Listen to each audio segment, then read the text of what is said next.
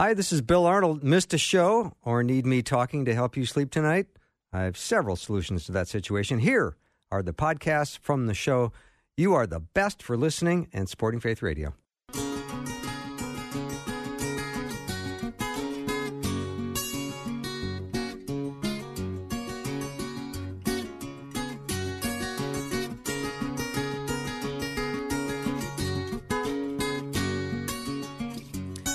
Afternoon, everyone. This is Afternoons with Bill Arnold. Bill is away for this first hour of the show. I'm Peter Kapsner filling in for him as he is away and delighted to be joined here for one of the, the conversations we have about every six weeks as part of Bill's show with Canon J. John from all the way across the pond in England. We talk about any number of topics on behalf of the kingdom of God, and we're welcoming Canon J. John in today to talk specifically about Christmas. Welcome to the show, uh, J. John.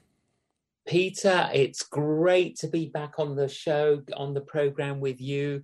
And uh, we were saying just before we got on the uh, program uh, that it's not the, uh, the, the the three today. It's you and me. So I called you Batman, and I'm Robin. I love. It. Do you think we can put you? You always reference us as having sacred synergy in the studio together. You and I and Bill and and Rosie. Can can the three of us pull this off with without Bill here? Well, well, let's see if we can. I love it. Well, we're excited to get into the Christmas story. It was fun to hear you even just say the word Christmas off air because I could tell that you were brimming with excitement with that very word. Oh, absolutely. I honestly, Peter, I love the season of Christmas. Uh, God couldn't have made himself bigger to impress us. So he made himself smaller to attract us.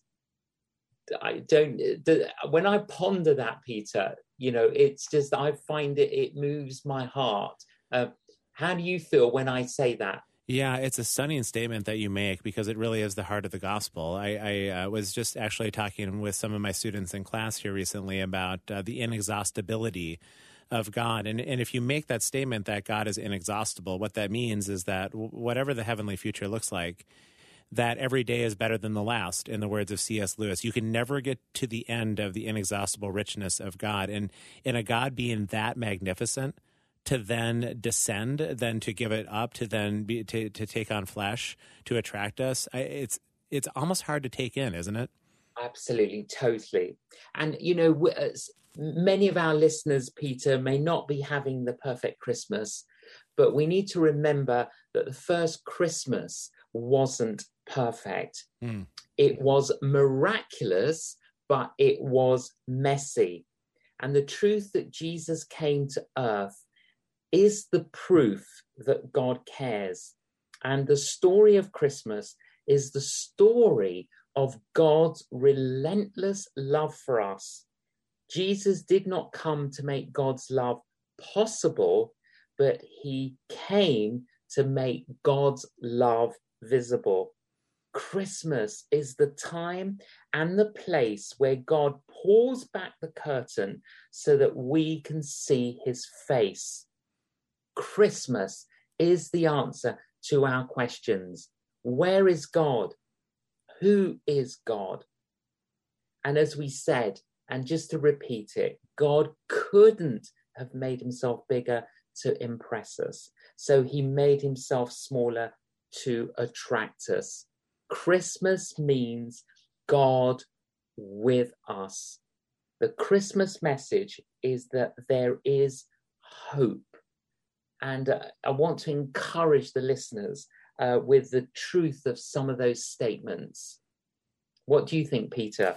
Well, yeah, I just I do think about the time um, that the people of Israel were living in those times, where it had been some 400 years that the voice of God had last spoken, and uh, and so they had been living in silence for for so long, and for suddenly the star to appear in the east uh, would have just been such an incredible picture of hope. Wait, wait, he is going to move. He is going to be among us. And I, I, think about those long seasons. I'm sure you've had them as well, where it doesn't seem like God is ever going to move again, where there there isn't any hope in that. And, and Christmas reminds us that regardless of the length of that season, uh, God is still for us. He will move. His time might be different than ours, right? But he still will move. Absolutely. And without Jesus, Peter, we have a hopeless end. But with Jesus, we have an endless hope. I think that's such a profound just way to say that, right? Because uh, we're not promised that we're going to have a happy life in this world, but we are promised that uh, we'll have a shepherd that'll walk us through this world. And and when you look at the life of Jesus, you see that he he was born into a situation as a man of sorrows, and but he was able to walk out those sorrows in a different kind of way. And and somewhere in that joy, he brought hope into the world. This is why we sing the Christmas carols. They, there, there is hope that has come. Uh, it's arrived on the scene, and, and and we have seen it now. We've seen the face of the Father, as you would say. Absolutely. And one of the, the things I think about at this time is that the only true historical reason for celebrating Christmas is as the birthday of Jesus Christ. But no one celebrates the birthday of a dead person. Mm. We only celebrate the birthday of someone who is alive. And it is because Christians know and believe that Jesus Christ is alive that there can be a true celebration of his birthday. And just that thought of, of knowing that, you know, he's alive hence we're celebrating his birth. And I think sometimes within the whole Christmas season, we kind of almost get caught up in the wrappings um, and forget the truth that we're talking about an alive Jesus. Well, that that part of it, we we've been celebrating J. John in our house as time of the Advent season. Is that uh, part of what I love about Advent? Is that we are looking backwards and celebrating that that waiting period where then that star did appear, as we said, and he's arrived on the scene. But in so many ways, it's also pointing to our current situation uh, of the advent in which we live. Is that because Jesus is alive, he has also promised to return and gather up his bride. So Christmas is both a, a looking backwards in so many different ways, but it's also it crashes into our own time and space to say we are still the people of the waiting. We are waiting for the return of our living King. And in in that waiting time, he still is dwelling among us. Absolutely. Absolutely. One of the things I like, Peter, during this Christmas season are uh, children's school nativity plays. And there was one um, nativity play, uh, nativity a play that was being conducted by a school with very young children. And there was one boy who was desperate to play the part of Joseph. and the day arrived when the teacher announced all the starring roles, but he didn't get the part of Joseph. And he was very, very upset. But he did get the part of the innkeeper. But this little boy didn't want to be the innkeeper, he wanted to be Joseph. But the day arrived when the uh, the school presented its annual Christmas production to the entire school, all the family, all the friends. Then you get to that point where Mary and Joseph arrive at the innkeeper's door and they knock on the door, the door opens, and the innkeeper comes out. Joseph says, Can my wife Mary and I, can we come in for the evening? And the innkeeper said, She can come in, but you can't. I wanted to be Joseph. I love that story. Why do I love that story? Well, there are many, many different versions of Christmas. And because there are many different versions of Christmas, it's always good to go back to the original script.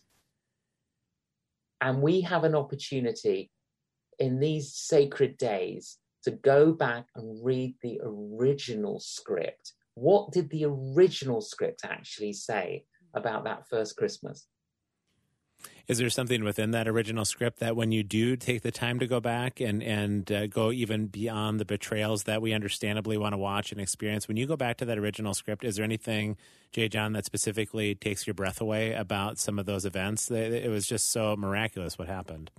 Oh, totally. And uh, yeah, I, I love, I mean, all the different angles and perspectives, but uh, the story of the wise men does does appeal to me a lot. Have you ever wondered, Peter, what would have happened if there were wise women?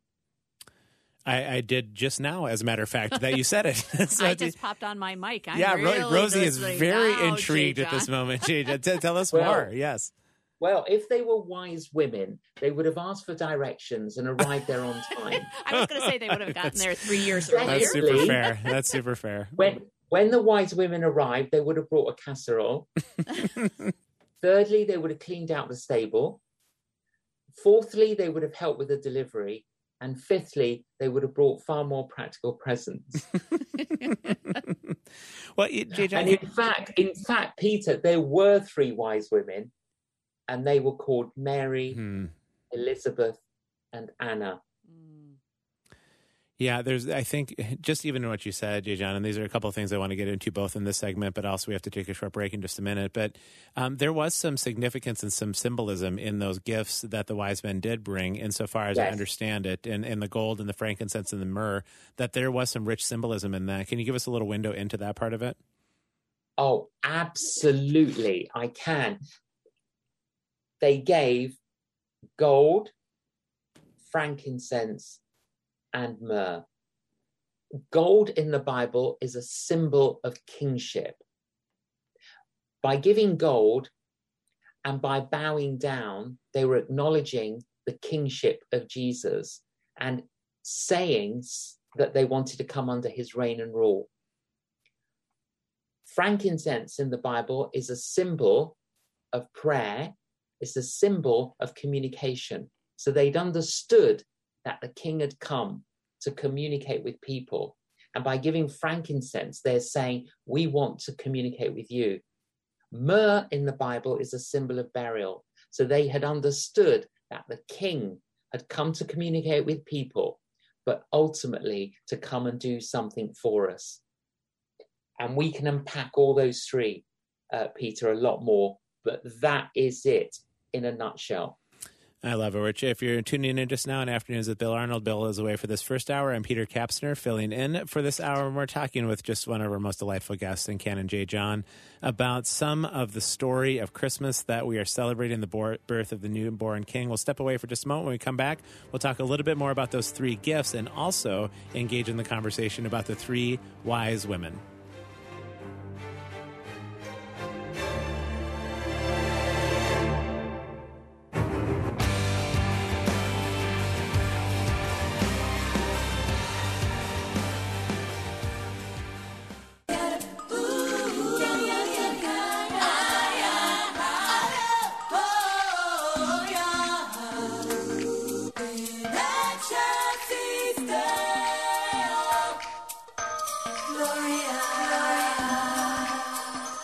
Welcome back to the show. I'm Peter Kapsner, filling in for Bill Arnold in this first hour of the show, and we are joined by Canon J. John to talk about some of the beautiful dimensions of the Christmas story in the season that we're celebrating the birth of our newborn King, Jesus. And Canon J. John, before the break, we were talking a little bit about the significance of those three very well-known gifts that were brought by the wise men to the baby Jesus in gold, frankincense, and myrrh. You gave us a little sense of the symbolism of each one of them, but why, why don't you take us into each one of those more deeply? I think the importance of understanding gold, frankincense, and myrrh, Peter, is to really understand the relevance of why Jesus had to come. If I if I asked our viewers now, do they agree with the following statement that there are problems in the world today? Peter, would you agree with that? Oh, for sure. Right. Yes. For sure. There there are problems globally, there are problems socially, there are there are problems personally. Now, many governments of the world, many charities, many social agencies are trying to alleviate the symptoms. But if you try and alleviate the symptoms, you're always going to have the symptoms unless you deal with the root cause. So the question is what is the root cause of everything that's wrong in the world today? A mother said to her husband, Darling, can you look after Annie for me? So the father said, Yes, of course. He thought, What could he do to occupy his young daughter? He's flicking through a magazine and he sees a map of the world.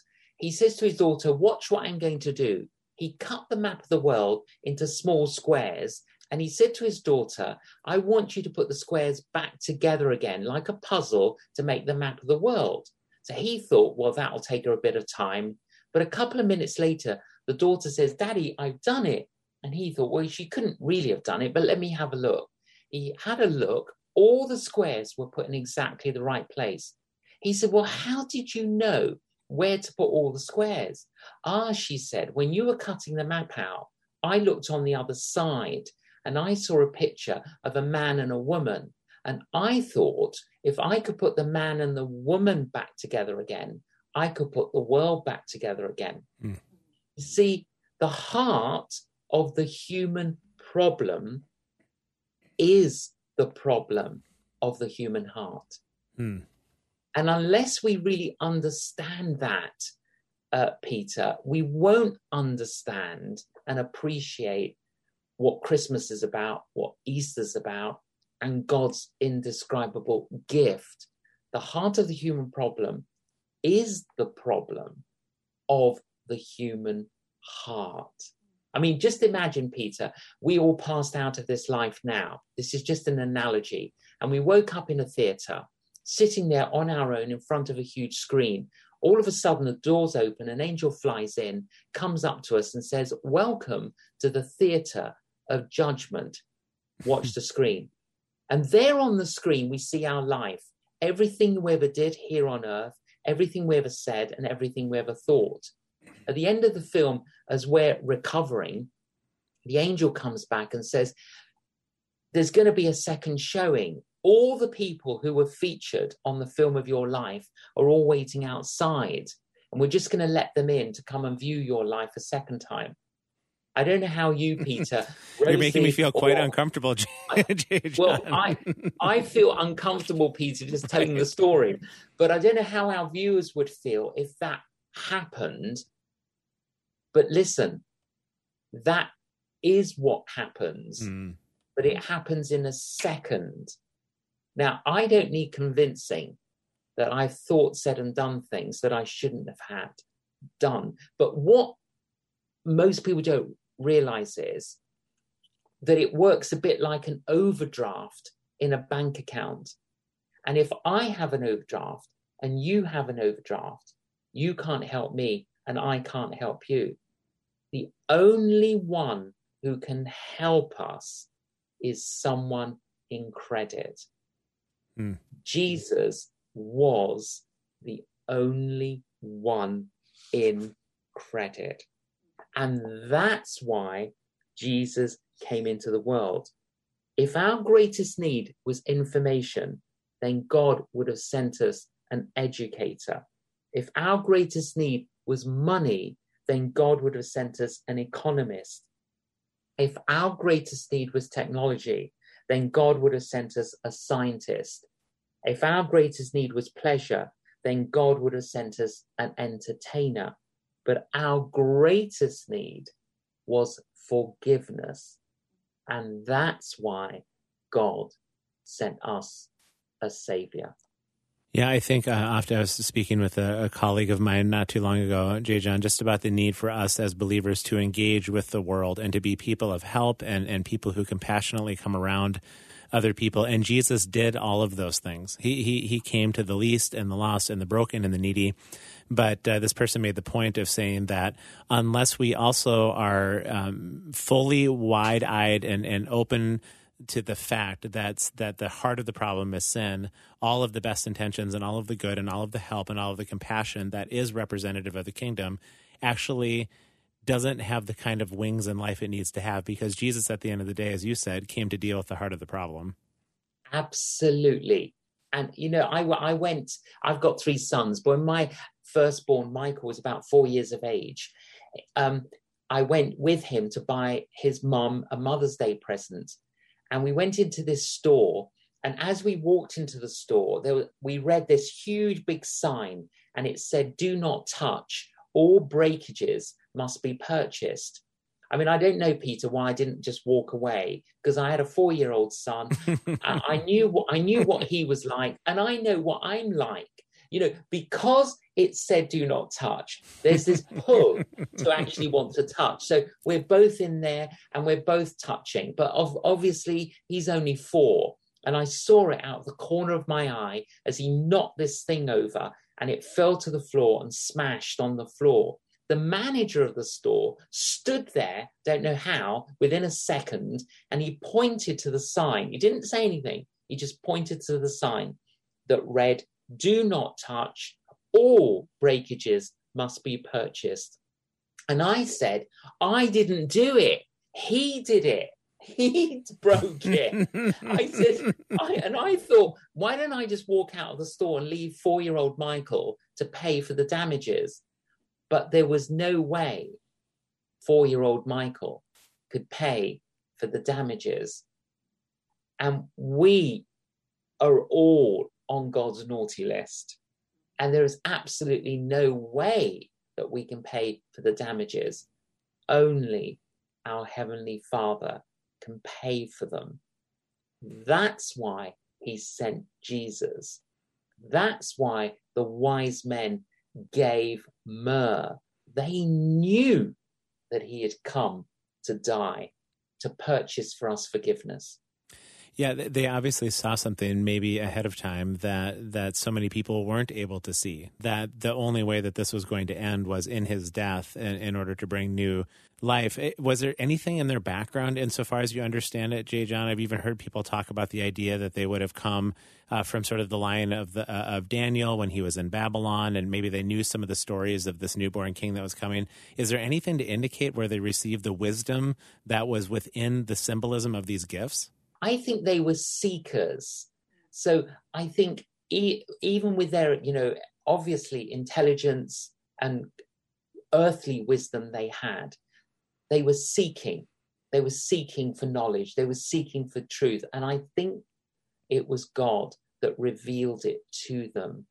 Hence, you know, they were discerning. Hence, they're called wise men. Mm. And I have to confess, and I'm sure you do, Peter, that those two words don't always go together. Do they, Rosie?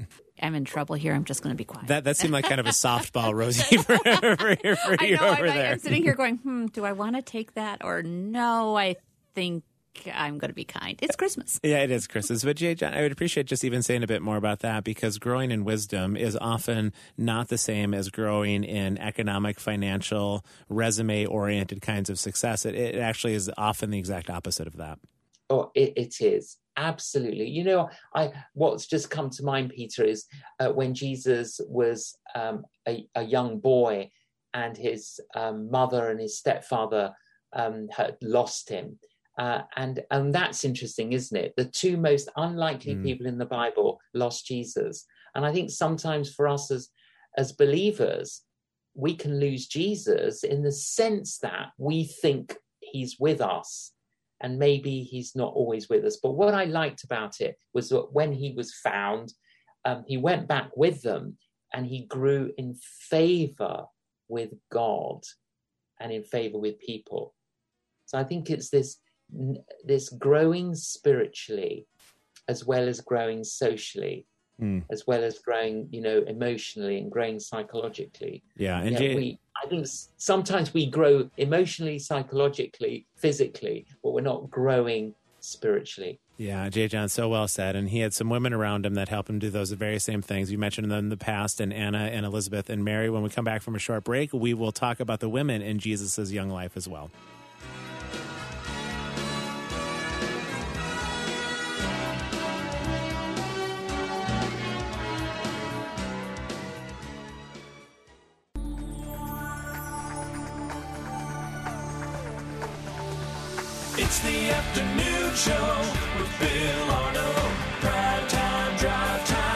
Let's get it started. Jump in your car. Yeah. What's for dinner? It's the afternoon show with Bill Arnold. Welcome back to the show. I'm Peter Kapsner filling in for Bill Arnold, Arnold for hour one of the show here on the 10th of December. We are just 15 days away from the celebration of Christmas and celebrating the incredible cosmic event of the great God who became to dwell among us. And we're having that Christmas conversation today with one of our favorites, Canon J. John, talking about some of the different parts of the story of Christmas. And J. John, we were talking a little bit about the women involved in the Christmas story, and specifically uh, Mary, we want to start with here. I, I sometimes forget. It, it, certainly is something that I'm aware of, but I forget about how young she was. And and typically speaking, the word of the Lord was not coming to young girls in this context. And boy, it just really begins to upend everything.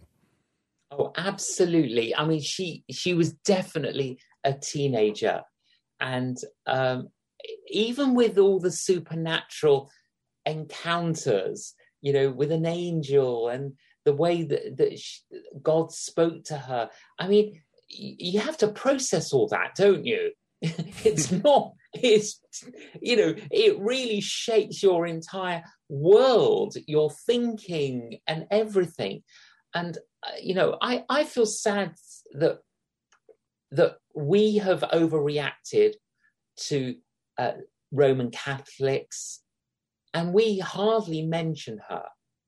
You Hmm. rarely hear sermons about her, but she was the first Christian. She literally received Jesus. And you know, one of my favorite songs, Peter, is Mary Did You Know? I love that song, yeah. and there are many different versions of that. And Mary, did you know? Did you know? Look, let's stop asking Mary. She did know. She did know. she did know. she heard what God wanted to do and she said yes. And that moves me. There is that moment, isn't there, where she says, it, it- it's interesting when she first hears the news from the angel. She does say, How can these things be? But it doesn't seem like it's with a spirit of doubt or folded arms or this, this just can't possibly happen. I think she's um, so taken aback by the idea that God is going to do what the angel declared that she just simply was saying, How? Right? And, and once Yeah. the angel explained further, she has this magnificent statement that I think is the posture that we as followers of Jesus are meant to have, which is, Be it done unto me as you have said. I think it's such an incredible place of humility that she exhibited for all of us. Absolutely. It, and it was this total submission and surrender to something so remarkable and so profound that would affect her life, her future, uh, and absolutely everything. And, and it is that submission and surrender, pe- uh, Peter, that we really need to take hold of. And I, I think sometimes today there's a very casual commitment, I think, to Jesus Mm. without much surrender and submission. You know, when we when we pray the Lord's Prayer, for example, as I do, I pray the Lord's Prayer every day. You know, we're asking, we're saying, aren't we? May I come under your sovereign reign and rule and do your will, whatever the cost is. And and she said yes. And and I, I we need to keep saying yes. I think we need to keep reinforcing that on a daily basis. You know, in the morning, Lord, this is a new day you've created, and I want to say yes to you today. Yeah, well, and and at the cost, as you said, right? I mean, it there, it doesn't seem like there's potentially a lot of cost that at least we can tell when we say yes to following Jesus when we live in, in some of these countries that do have a lot of means and a lot of possibilities. But I, I think we, I sometimes miss the part of the story where in Mary saying yes to this and becoming pregnant with the Lord uh, in that culture to be pregnant outside of the married context was certainly uh, going to be very problematic for her and possibly even subject her to capital punishment. So you think about saying yes to that. You think about saying, be it done unto me as you have said, with those threats looming over you as a teenage girl. It's, it's really a stunning thing that she did. Oh, absolutely. And I, you know, I really do have huge uh, respect uh, for Mary. Um, I have a huge admiration. And uh, I think we should talk more about her and talk more about what she did and talk and and actually, you know, as I said earlier, Peter, that she was the first Christian. She literally received Christ.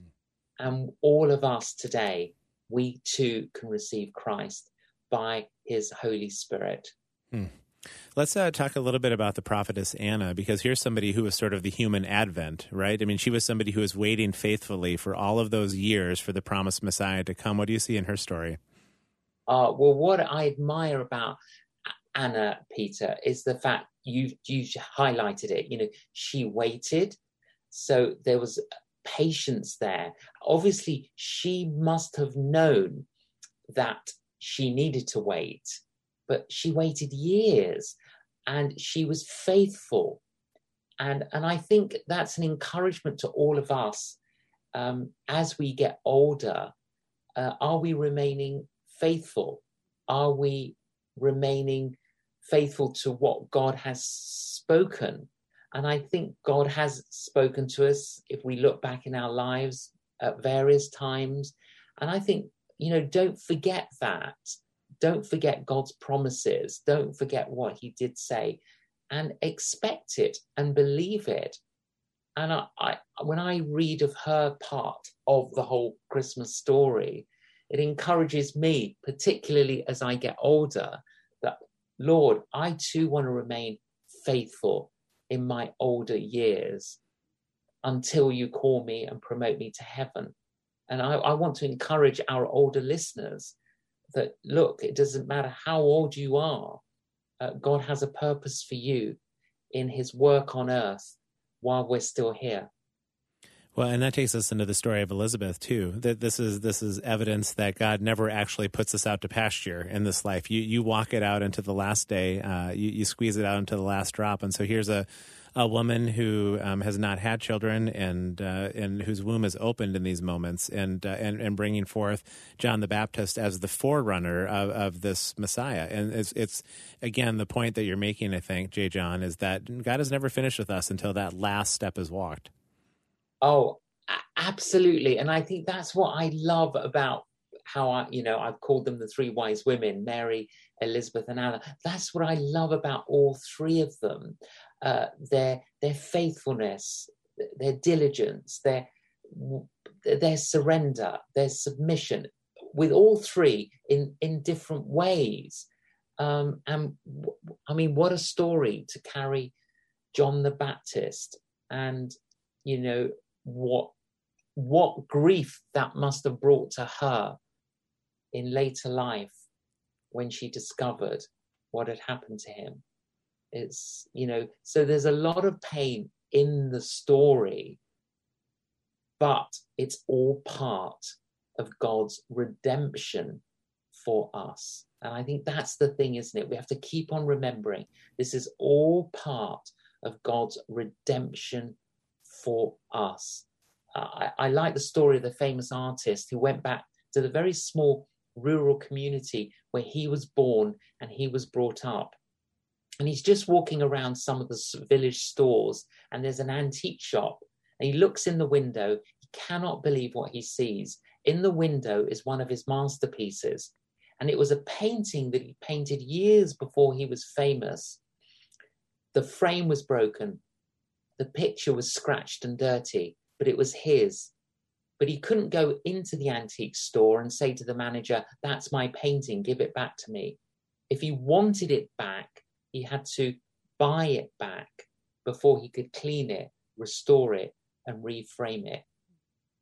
That's what God did in Jesus Christ by coming to this earth and using people like Mary and Elizabeth and Anna in this story so that he can come and be born, so that he can then go and die on the cross. By dying on the cross, he was purchasing for us forgiveness so that we could be cleaned, so that we could be restored, so that we can be reframed. Mm. So it was all part of this story yeah, there isn't anything about the sorrows in life that were unfamiliar and the joys of life too. Rosie, I just one of my favorite parts of the story. I wish I could have been in the room. Is when John the Baptist sort of leaps for joy, as it were, mm-hmm. within the womb of Elizabeth. When uh, womb to womb, he knows that the that the Messiah is being born. And as a oh. woman, oh. I, as a woman who's bear, born children, you know, uh, by God's grace, I I can so relate to that. I remember that first time feeling that life jump and uh, feeling uh, the the babes uh, Bennett and Alec jump when Gary would come into the room if he you know had been at work or I hadn't talked to him for a while, and so that's so real. Hmm. That's just so tender, Absolutely. and it's you know life alive inside you, responding to what is in the environment outside of what it can't see. It's so beautiful. And then also, uh, J. John, as you were talking, I teared up because I also can appreciate being a mother of sons, the hardship that Mary and Elizabeth went through as their sons bore the responsibility there of the world in their own life and watching Absolutely. that happen and sacrificing that very love that grew inside you for for God for the glory of the coming Christ right and it's just it's a beautiful it's beautiful love and it's beautiful sacrifice all wrapped up in one Beautiful, Rosie. Totally agree. Do you know, I love these words that Christina Rossetti um, put together. She said, What can I give him, poor as I am? If I were a shepherd, I would bring a lamb. If I were a wise man, I would do my part. Yet what can I give him? Give him my heart. Mm. And that's what Mary did. That's what Elizabeth did. That's what Anna did. And that's what he's asking us to do. Hmm. Love, we were talking with Canon J. John about the Christmas story, getting into some of the dimensions of that. We'll take a short break and we come back. Uh. John has said that he would love to share with us his own conversion story of saying yes to following this beautiful baby Jesus and the first Christmas that resulted.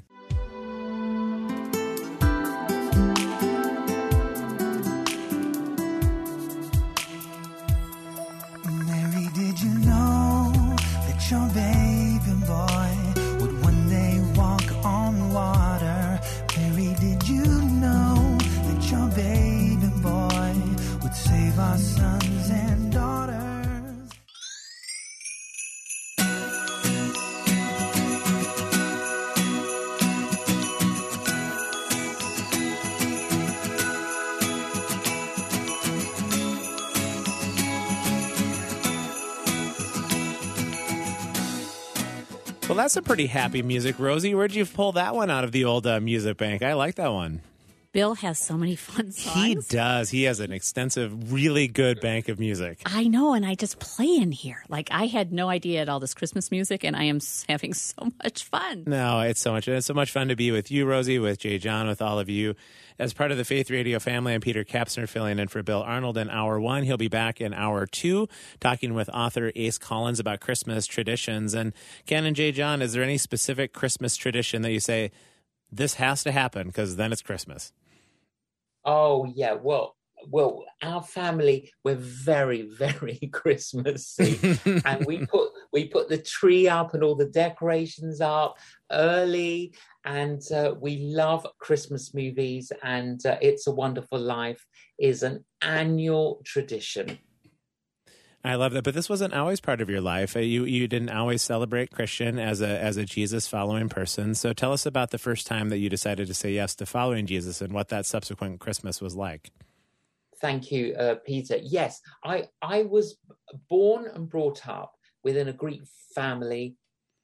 Now, when you're brought up in a Greek family, uh, you're kind of Greek Orthodox, uh, which is Christian, but there's kind of religion and there's culture, and we were more cultural Greeks. So we, you know, we didn't go to church, we didn't really practice any kind of faith. When I was a student in London in 1974, I called myself an agnostic. I didn't believe in God. I wasn't interested, even if there was a God. But really, my understanding of Christianity was a misunderstanding. But I met a Christian at college and I was impressed with who he was. And I, it, he kind of, there's, I was endeared towards him because of his beliefs and also because of his behavior. And he bought me a Bible. I didn't have a Bible. I never owned one. I never read one. He gave me a Bible and he encouraged me if I wanted to, to meet him once a week and he would explain it to me. And so we did that for several months. And then at Christmas time in 1974, um, we exchanged Christmas cards. And and I gave him a Christmas card. And he said to me, he he gave it back to me. He said, Why did you give me a Christmas card? with the words Jesus Christ in it and Christmas in it when you don't believe in him. And that really upset me. I found that quite shocking. But do you know something? It was the best thing because it really made me evaluate and reevaluate. I, you know, I always sent Christmas cards, but I didn't actually believe in Jesus. So that didn't really make sense, did it? Mm. And but that shook me. And that led me to receiving Christ's gift of himself. And that's the thing, Peter. Everything during our Christmas season, the tree, the lights, the everything that goes with it, it it's great. I'm not anti it at all, but it is all wrapping paper. And the gift of Christmas is Christ. And so he showed me where it says in Revelation chapter 3, verse 20, Jesus stands at the door of a house knocking. And if you hear the knock, open the door and let him in. And he said to me, Have you heard Jesus knocking? And I said, Well, I think I've heard him knocking. He said, Well, have you opened the door? And I said, Well, I don't know where this door is. Where is this door? He said, Look, don't worry about where the door is. Just ask Jesus to break the door down. And I knelt beside my bed. I think it was the first time I can ever remember getting into a posture of prayer. And I said, Jesus, if you're knocking on my door, can you break this door down? I really want to know you. And my heart was warmed and my mind was illuminated. I, I, I mean, I didn't have the vocabulary to articulate what had happened, but I knew something had changed, something had shifted. And that was the beginning mm. of my uh, following of Jesus Christ. And what was that first Christmas like then after those decisions were made? Oh, well, well, everything comes alive. It's almost like Peter, you see things in black and white. Mm. And now, goodness, I, I'm seeing things in color. You know, things were different. Do you know, the day after I received Jesus, again, I, I, I don't understand it fully, but I know I've had an encounter with Jesus. Um, I was walking, and as I was um, walking, I, I saw a homeless man. And I said to the homeless man, I said, Would you like breakfast? He said, Yeah, I love some breakfast. I said, I'll take you for breakfast. And I said, Where do you normally hang out? He said, Well, I, I hang out where you just met me.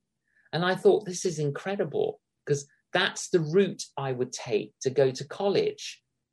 And I'd walk past this man Monday to Friday for, for months and I never saw him.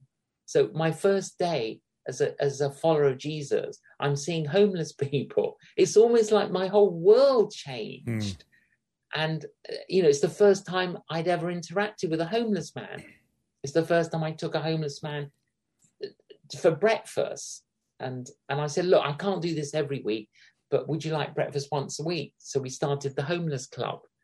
You know, my whole thinking changed, my whole value system changed, my whole lifestyle changed. And, and my mother said to me, You're brainwashed. And I said, Mother, my brain has been washed. If you only knew what was in my brain, you'd be pleased it did get washed. you know, and it, it really, really did.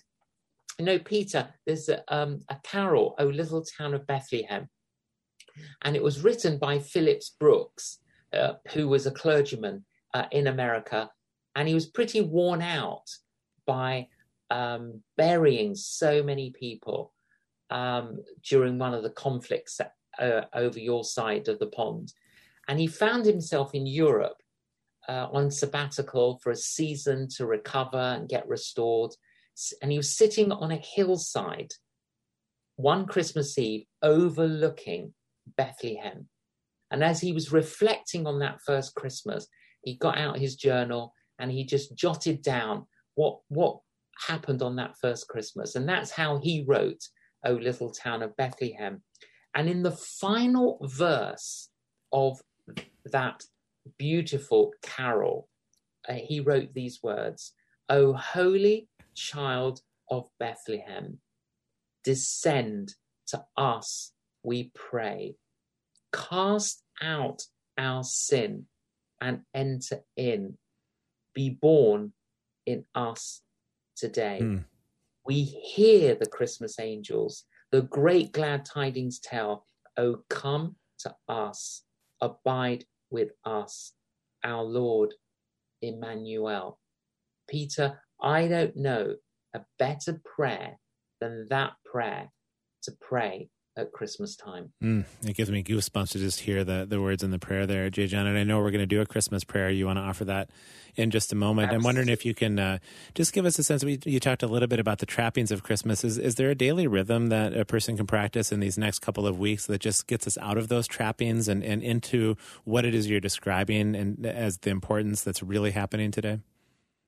Yeah, absolutely. I well, I I think we're we're so busy, aren't we, Peter? We are. Yeah, and we are. life can be very manic, not just at Christmas time, but it can be manic throughout the year, and especially so at Christmas time.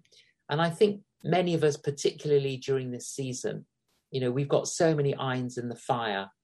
Uh, we've actually put the fire out, and maybe what we need to do is pause, take out some of those irons, stoke up the fire, and just take that little bit of time to pause, to reflect, to reread the original script Mm. of Christmas, and and pray that our hearts, uh, to quote John Wesley, uh, would be strangely warmed, and our Mm. minds illuminated with His light uh, and His life.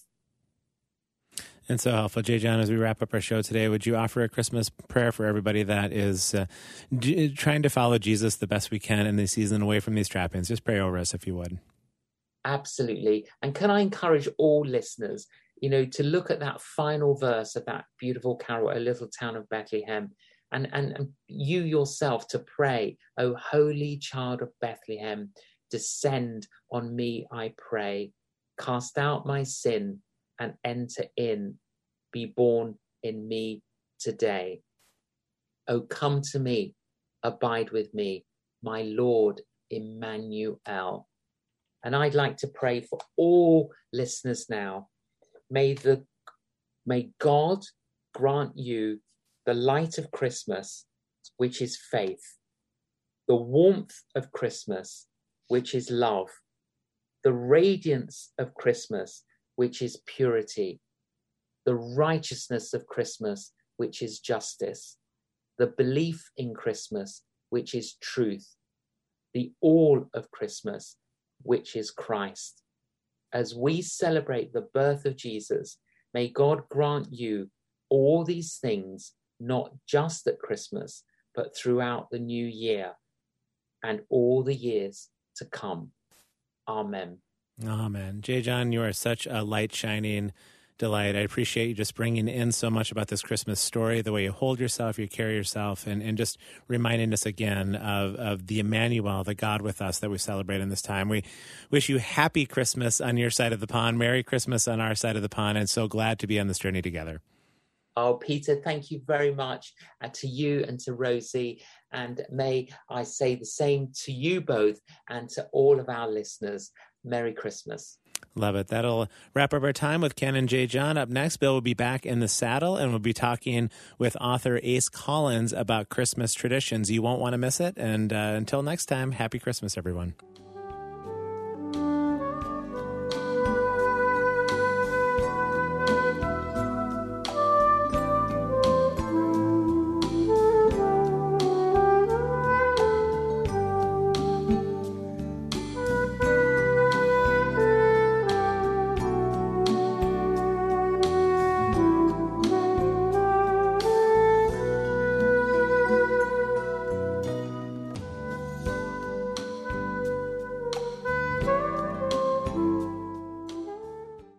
Listening. Programming like this is made available through your support.